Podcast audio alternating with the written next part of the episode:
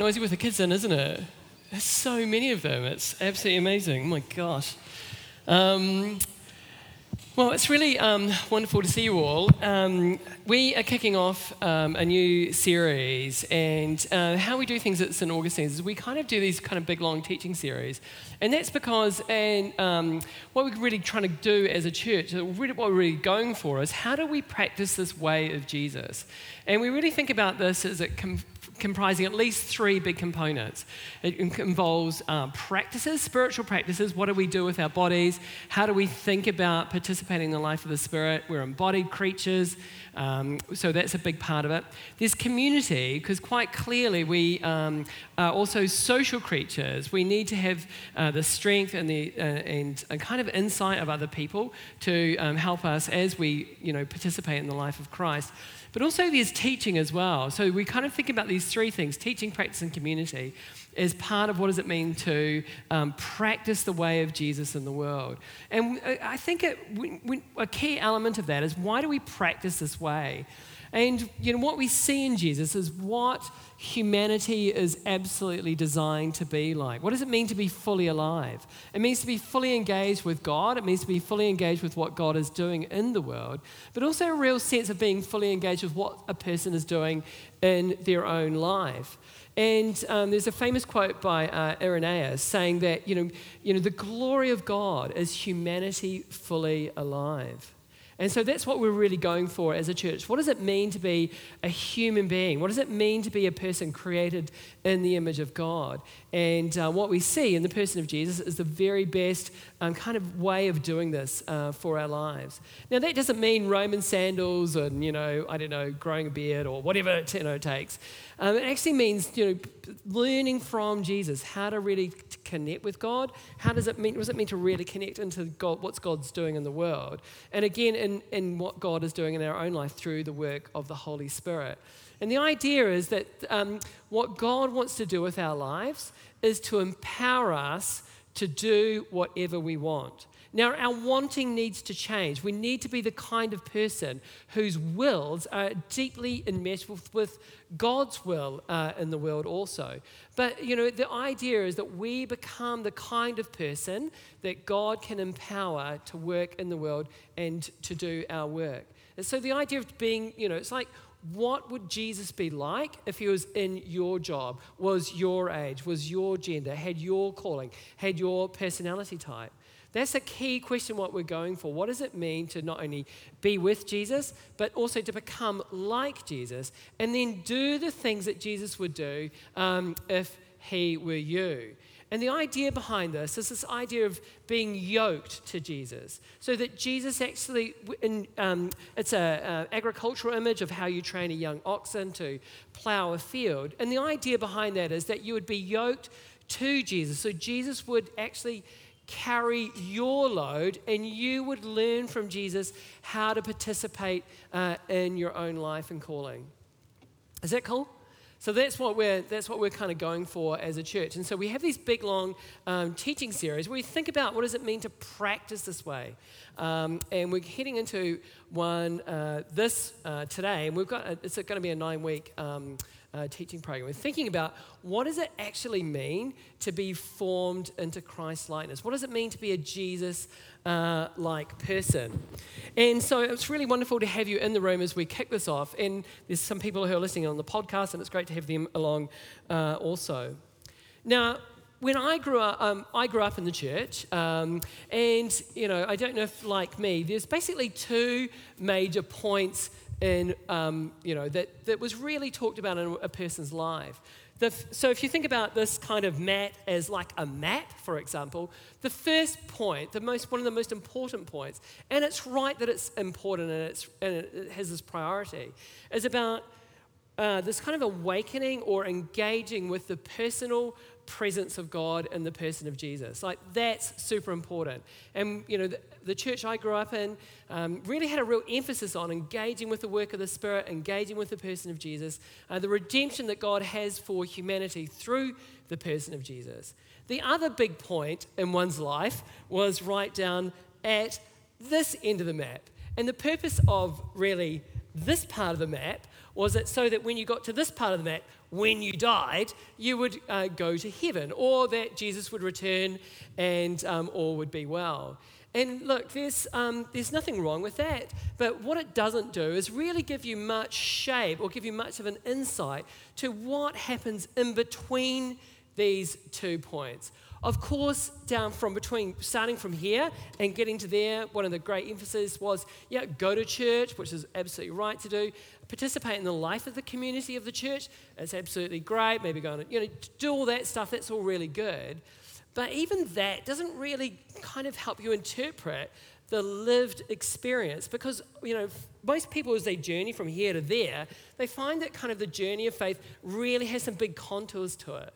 It has a real shape. Sometimes it's full of um, you know there's disappointment there's some real challenges. Sometimes it feels like you're soaring and flying and it's absolutely amazing. But there wasn't really kind of a much of a shape given to the um, one's actual formational life. So, what I want to do in this series is to outline a bit of a map or um, you know, different stages that actually the formational journey takes as a way of um, helping us to interpret like, where are we? Like, where are you? How do you feel about things? To help you interpret your lived experience of faith. But not only that, is that there, with these contours, it helps us to anticipate a stage that's coming up and perhaps where uh, you're stuck. So, what you find in the Bible is there's not only these points, that's the beginning phase, or there's kind of like a sense of connection with the person of Jesus. And of course, there's this, you know, what happens when you die. Um, that's always a bit of a mystery, and we'll talk about that another time. But what you do see in the Bible, if you dig around, is there's some real hints that there are some stages to um, this journey of faith. So here's the first one. It's um, in 1 Corinthians 13. Paul writes to the church in Corinth. This is a famous passage that talks about uh, how two cultures can uh, become the one church through um, by loving each other really well. And it says this Paul, writing to the Corinthians, says, When I was a child, I spoke like a child, I thought like a child, I reasoned like a child. When I became an adult, I put an end to childish ways. And what you see here with Paul is he's kind of saying there's not only a um, kind of biological maturity going on, but there's also a spiritual maturity that he's hinting towards here. Um, also, in, um, uh, in 1 Peter, Peter writing to the church says this like newborn infants, long for the pure spiritual milk, so that by it you may grow into salvation. The point that Peter's making here, and most Protestants get a little bit of a theological rash at this point, because you know, grace is a gift, salvation is a gift from God. Undoubtedly, that is absolutely true. But the imperative here is that you would take that gift and grow that. It's up to you to grow uh, as well. It's a big kind of, you know, Augustine has this great line that, um, what does he say? That he who formed you without your help will not save you without your consent. There's a process by which the salvation we receive or our connection with God that we kind of awaken to needs to be grown, and we need to grow into that. It's just, it's like a plant that's got a sense of maturity at one end, and that we participate uh, in that process. So it does hint of stages or at least a formational journey here. Another passage from 1 John John, uh, writing to uh, the churches, says this I'm writing to you, little children, because your sins are forgiven on account of his name. I'm writing to you, fathers, because you know him who is from the beginning. I'm writing to you, young people, because you have conquered the evil one. And again, there's a little hint here of, you know, of the different stages of children, young people, and adults that a person's faith is seen to grow, and there is also kind of a sense of change and responsibility uh, along with this. In observing these passages down through the ages, uh, many of the followers of Jesus and kind of the early teachers and leaders uh, of the church um, have noticed that um, there's this real contour and change in a person's um, spiritual journey or the forming of a spiritual life within us. The first person who I'm um, aware of who started writing about this is a guy called Origen in the second century. Um, another writing about this is from our namesake, our North African friend, uh, St. Augustine of, of, Hippo. He wrote about this in the fourth uh, century.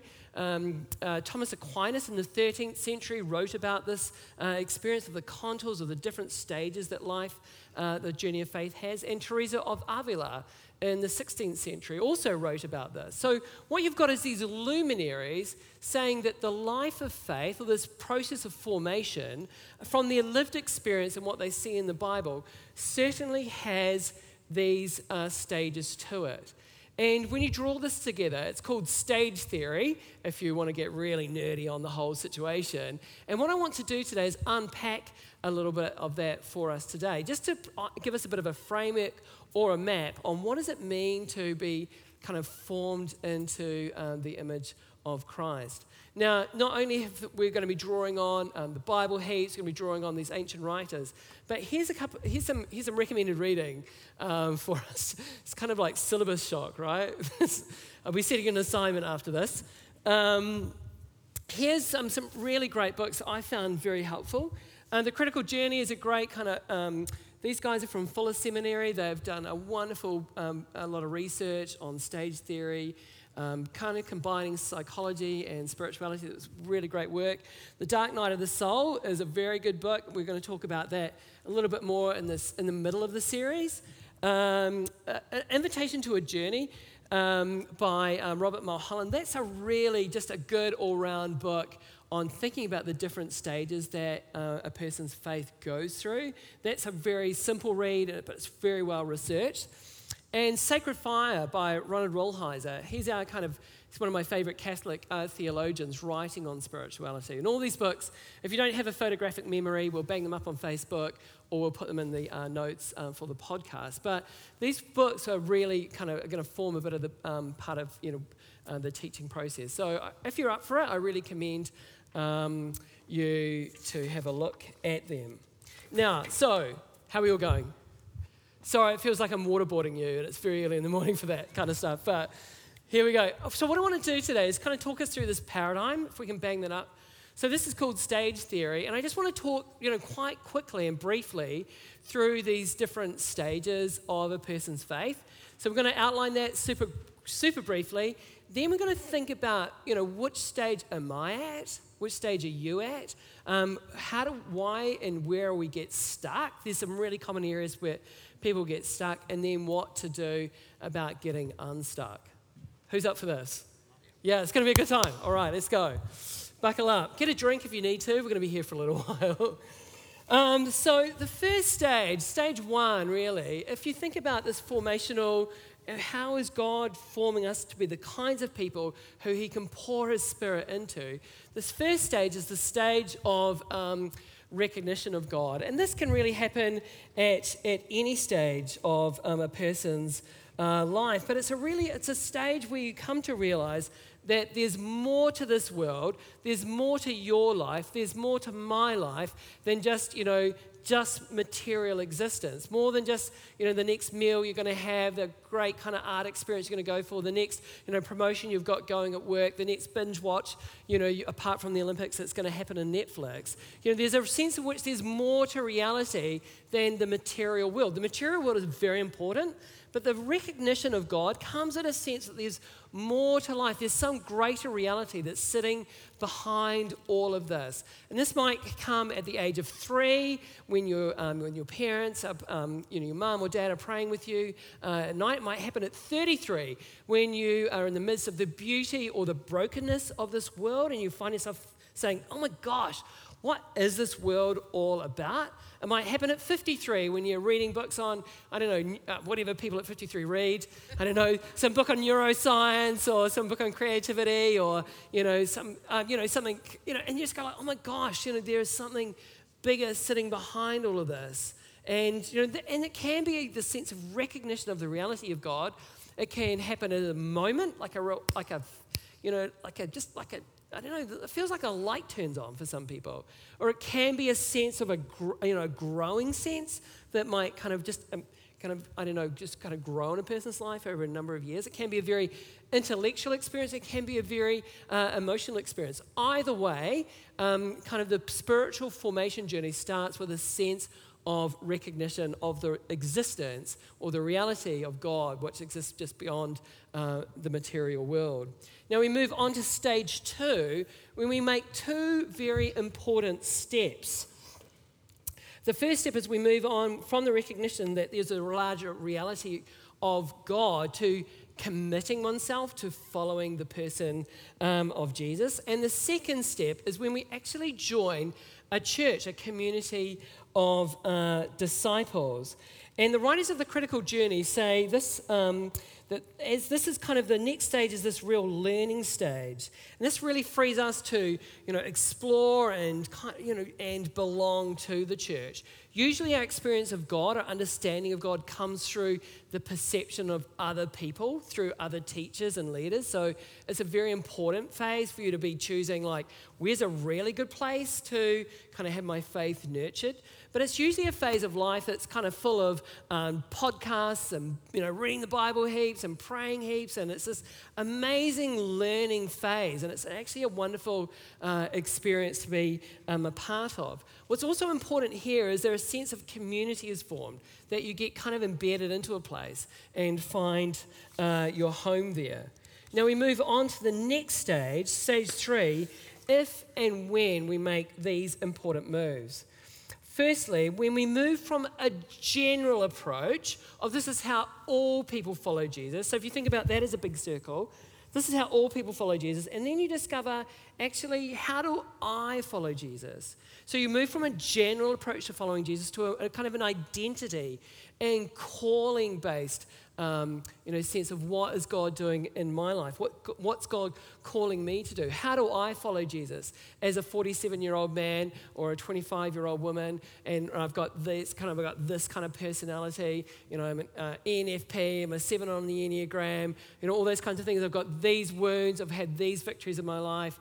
Um, I'm carrying this kind of stuff. All of which actually shapes your life, and all of which shapes uh, your journey with Jesus. So that's the first uh, thing. And secondly, it's when you discover your identity in terms of your gifts and your calling. So, this is a very important phase that you understand the kind of person that God has created you to be. And that can be a very liberating um, experience, actually. Because so often is the case, um, you kind of sense which, there can be a sense, uh, you know, you, many, many leaders are extroverts, and, you know, it's a kind of disability that we all have to live with, but, um, which I'm doing fine with. But, you know, there's a sense in which, um, you know, hey, I'm different from that person, but, then, but my, my sense of God is completely different. And it's learning to discover that difference and to work uh, inside of that. It's very important to discover that. And secondly, uh, sorry, and thirdly, what's super important at this stage is you take, start, taking responsibility and leadership within inside of a church. And that just means taking responsibility for other people uh, as well. And that might be, hey, I'm going to be a part of a formational community. I'm going to be like dedicate myself as a spiritual friend to a person, or I'm going to be a part of the sit down, pack up crew, be involved in kids' church. We always need help there. But you know, there's a sense in which you actually sense that this place is home. And these people are my people, and you begin to take on some of the responsibility um, as whānau.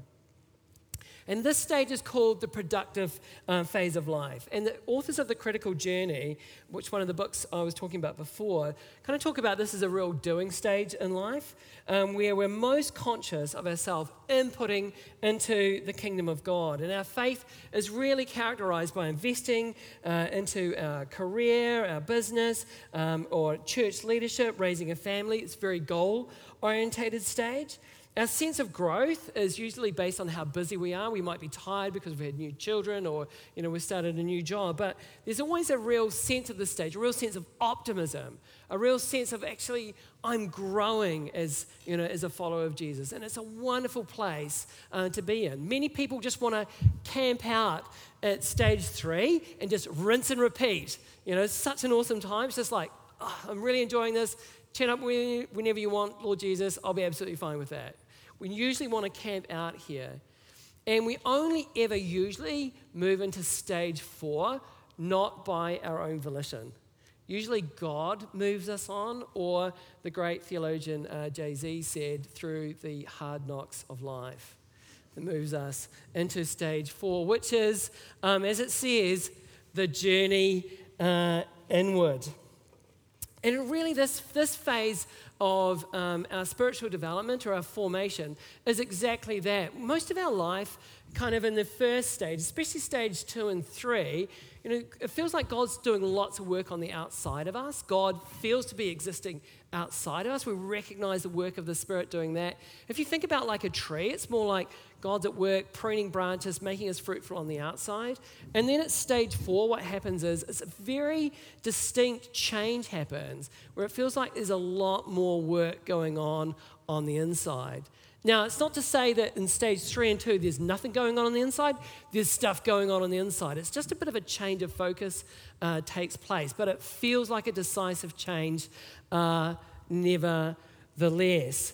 And this is a, can be in this stage, um, you know, it kind of can hit any stage, 30s, 40s, but, or, you know, but it's usually around that time. And it can be a really questioning time um, a time when lots of things come up to the surface. And we usually have a time of questioning, which is around, we usually at this point have about three or four boxes or a bit of an algorithm that we've placed God into. And we, what we discover is that just doesn't work any longer. God is much bigger than those boxes, and actually, your life is much bigger than the boxes that you had placed yourself into, or the script that you were handed as a child to say you're like this kind of person or that kind of person. That kind of no longer seems to work either. And it feels like at this stage, who's excited about this stage, by the way? I'm selling it, aren't I? Oh, sign me up, stage four, can't wait. But usually at this stage, there's a lot of questioning going on. And it's right and good. It's quite a difficult stage, but it's um, what God is doing is really forming stuff on uh, the inside. And one of the interesting parts of this is in this process of questioning, or, you know, as we're kind of reconstructing the boxes that we initially had God into, or the algorithm we had kind of God about, it can feel like this. It feels like, oh my gosh, most people go, hang on, was I just making all that God stuff up? Was I just an excited teenager? You know, was, I don't know, was there something in the communion that kind of made me do, you know, put my hand up and do something crazy? Um, and you either feel like, hang on, my options are at this point in this questioning phase, what I have to do is I'm either going to drop out or I'm going to continue, but just fake it spiritually, maybe for the sake of the kids. Does that make sense? You know, it's kind of some funny kind of relationship. We're still just going to keep going, but we're just doing it for the kids. Um, so this, this is a very much a questioning phase. It can be quite, super disorientating, right? So, but it is just a natural uh, stage that we go through, and it's extra challenging. And um, it's partly because we've usually lived long enough at this stage of our lives that we've experienced a few real losses in life. Um, we've experienced some pain. Maybe that's through church leadership. Um, you know, churches are very imperfect places, and so often you can get hurt in, in those environments.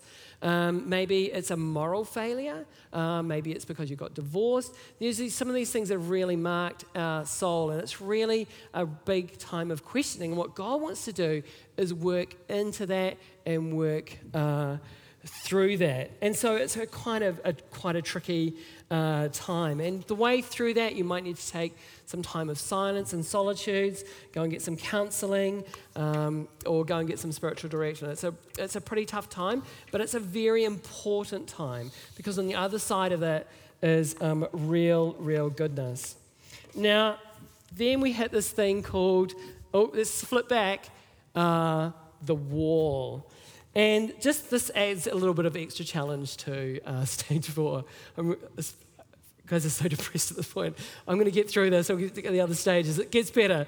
But like, it's important to talk about this because this is actually people's lived experience of uh, faith. And um, we usually have this thing in the wall, like I said, usually in the late 30s, late 40s, can happen at any time.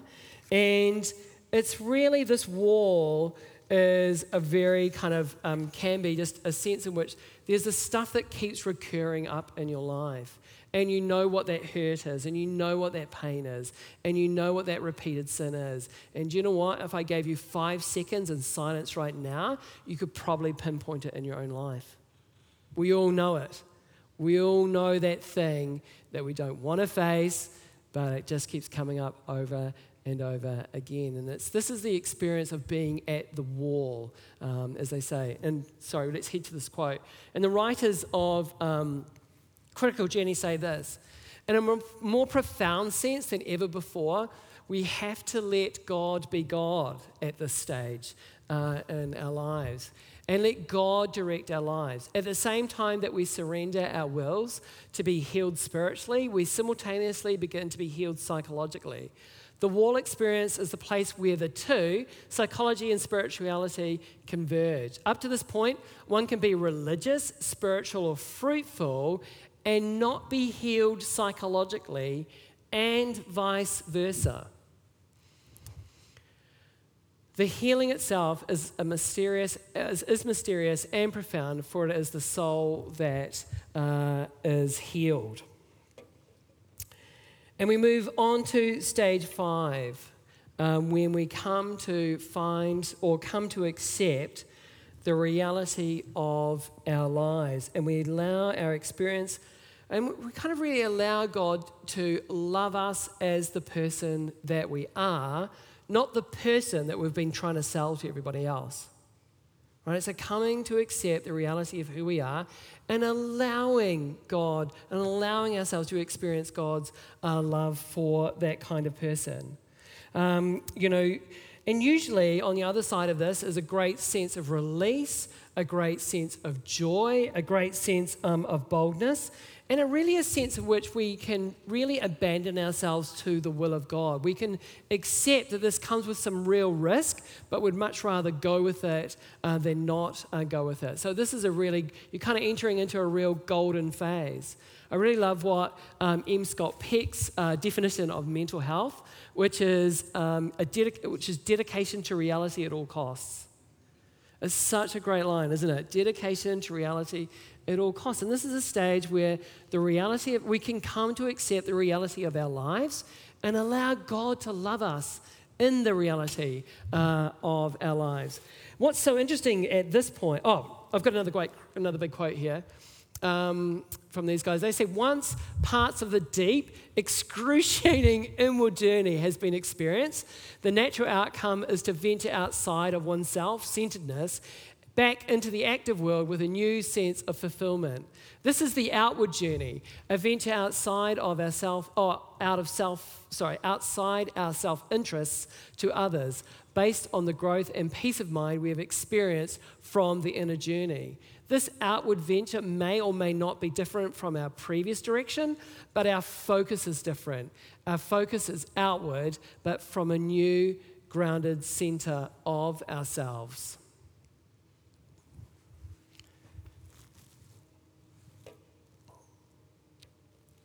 And we move from this point. This is a, at this point in our spiritual lives. What can happen is there's a real sense in which we've like accomplishment and progress and career progression. They're all important things, but they don't actually mean so much to us now. We realize that actually God loves us for who we are, not what we do. But actually, what's so interesting about this phase, it actually releases us to love our accomplishments, to love our career, and love our the accumulation of things, and love our family even more, because these things have been freed. We see these um, elements in our lives as real gifts to be enjoyed, uh, not gods to serve. So it can be a moment of real boldness in one's life and a real kind of new uh, kickstart into one's career and uh, one's relationships also. Um, and then we move on to what's the fifth stage, um, which is this, as, the, um, as it says here, it's this kind of the embodiment um, of uh, love. This stage sets up for people into this transition, transition called the life uh, of love. And I'm not there yet, and that's only because I'm too young. But, um, you know, when I was writing this, I had you know, a few people in mind. And maybe you've got a few people in your mind that know who just somehow embody something of the love of God. You know, as um, I was writing this um, talk uh, during the week, I had a few people come to mind who are really at this stage of their formation. Um, many of them are retired, many of them have been uh, followers of Jesus uh, longer than I've been alive, all are like super engaged with life, all are super generous with their lives, and there's kind of a lightness of touch to their life and a kind of a sense of joy that, you know what, everything's going to be fine. And it's, it's, they're amazing people uh, to be around. There's a sense in which God has formed their life and continues to pour His Spirit into their lives, and there's just kind of a, a lightness and a freeness um, about all of that. Um, writing about this stage, the guys at Critical Journey say this At this stage, we reflect God to others in the world more clearly and consistently than we ever thought possible. This factor allows us to do the most extraordinary things. We are at peace with ourselves, fully conscious of being the person God has created us to be. Obedience comes very naturally without deliberation because we are so immersed in God's work, whatever that may be, such as in the field, the school, the home, the corporation, or the neighborhood. We have little ambition for being well known, rich, successful, noteworthy, goal orientated, or spiritual. We are like vessels into which God pours His Spirit constantly overflowing. So pervasive is the presence of the Spirit in our lives that we may not even be particularly conscious of doing something of the Spirit. We are, of, oh, we are oblivious to the Spirit because we are accustomed to God moving very naturally through our lives, unexpectedly and assuredly. That's it. Got that? It's pretty easy, right? Just coast through. Um, if we can flick back to this, um, I, this is just a really a map and a framework, really. It's just a bit of a helping uh, to help us to kind of what we can expect and some things that we can anticipate. And hopefully, as we've kind of go, gone through that, you've been able to maybe locate where you are at uh, yourself. Now, this is just like I said, it's just a diagram and, you know, or, or a map, which is just a two dimensional representation of a three dimensional reality. And so often is the case with it's more like if you could tilt this, it's more like you it's more like a spiral where we go to some stages more than others, and sometimes we get to one point and then we re- return back, and sometimes it feels like we're at two stages at the same time. And look, like all of the stuff we do here at St. Augustine's or in spiritual practices, if this works for you, great, work with it. If it doesn't, don't worry about it. it you know, it's a framework. It's supposed to work for you. You don't squeeze yourself uh, into the, the framework. Is that cool? It's supposed to be helpful uh, to you. Now, I just want to have a, I want to come into land, believe it or not, in a few minutes, but I just want to talk really briefly on where we can get stuck and the common areas where we do get stuck and how to get uh, unstuck. Because do you know what? Everybody gets stuck. Welcome to humanity. You know, everyone gets stuck at certain stages along here. The real tragedy is when people don't get unstuck, right? So we all get stuck. The question is, how do we get unstuck? And we usually get stuck at stage one, for example, when we don't make that transition from um, this kind of the bigger reality of experiencing God to making that commitment to following Jesus. And we usually get stuck at that stage, particularly if we don't find a church to become a part of and we don't actually get some teaching about what does it mean to follow Jesus. It's one of the key reasons why we put so much emphasis on our children's work and uh, our youth work as well. Because we want to supply our kids, we want to supply ourselves also with a real map of what does it mean to follow Jesus, not just be in touch with some amorphous reality called God. So that's the first point where you can get stuck, where you don't make that transition. You can also get stuck at stage two, for example, the life of discipleship, where we kind of get constr- we uh, given a couple of boxes which, through which we can understand God and our lives together. But sometimes that can get a bit calcified and a bit strong, and we can develop a kind of us versus them mentality or just very black and white thinking. And we can get stuck at that stage because we get stuck in that black and white world and we don't kind of allow that to progress and, and move on. We can also get stuck at stage two if you've ever, um, if you've got a church wound or something's happened that hasn't been sorted out and worked through. And if that is you, and I, that's happened to me, then you kind of just need to work through that. Go and get some counseling, go and get some spiritual direction, do whatever you need to do, but it's a very common area uh, to get stuck. At stage uh, three, let me just make sure I've got my notes here on this one. Um, yeah, what can happen at stage three is that we can usually get stuck there when um, our, when we continue, we actually become, or the ego basically just continues to basically work out of the metrics of, the, of materialism, where our work is all about trying to hit kind of those metrics and not really engage with what does God want from my life.